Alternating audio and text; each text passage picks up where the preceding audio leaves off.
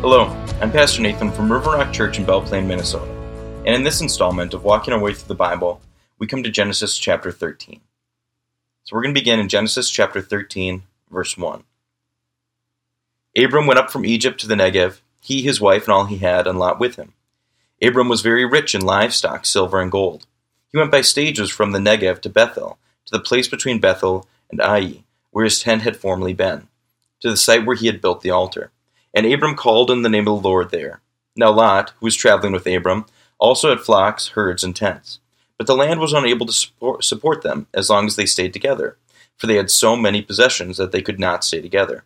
And there was quarreling between the herdsmen of Abraham's, Abram's livestock and the herdsmen of Lot's livestock. At that time, the Canaanites and the Perizzites were living in the land.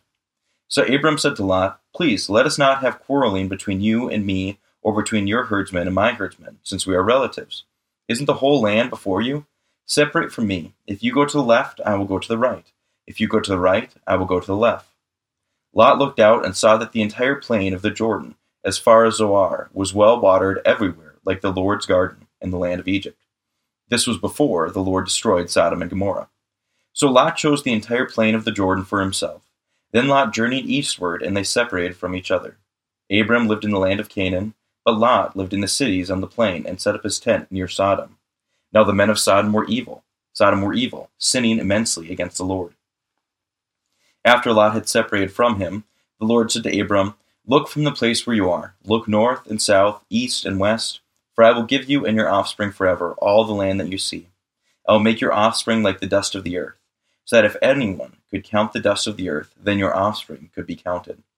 Get up and walk around the land through its length and width for I will give it to you. So Abram moved his tent and went to live near the oaks of Mamre at Hebron, where he built an altar to the Lord. And so in Genesis chapter 13, we see kind of this very practical conflict be- between Abram and his relative Lot, where they both have these huge herds, these huge um, like households that includes their their wives, their children, their um, servants and the people who are working with them, and also their livestock and the people who are watching over them. And the land is just not capable of supporting both these massive groups of people. And so Abram decides to be the peacemaker.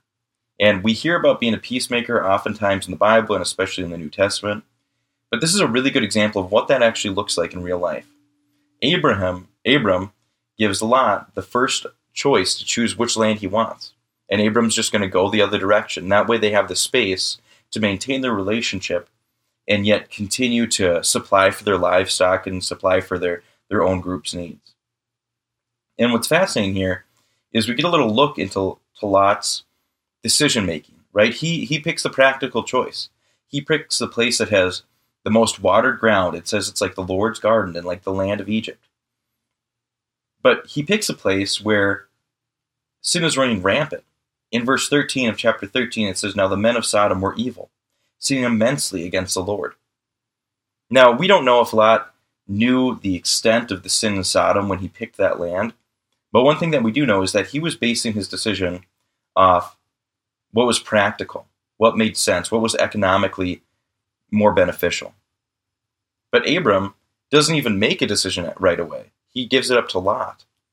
And this comes from what we see in the end of chapter 13, when the Lord repeats his promise to Abram to take care of him, to multiply his offspring, give them this land, guarantee that they will have an inheritance if they just follow after him and he, he be their God and they be his people.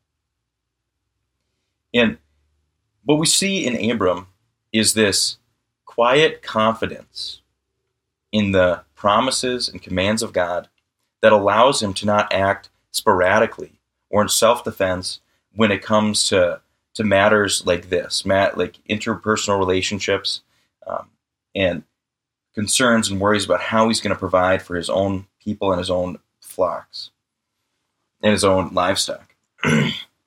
and while we maybe aren't dealing with the same sort of conflict that Abram's dealing with, where we have to provide for all of our livestock, at least I'm sure many of us aren't dealing with that, we will often face times in our lives when it's easy to react out of anxiety or act out of self preservation.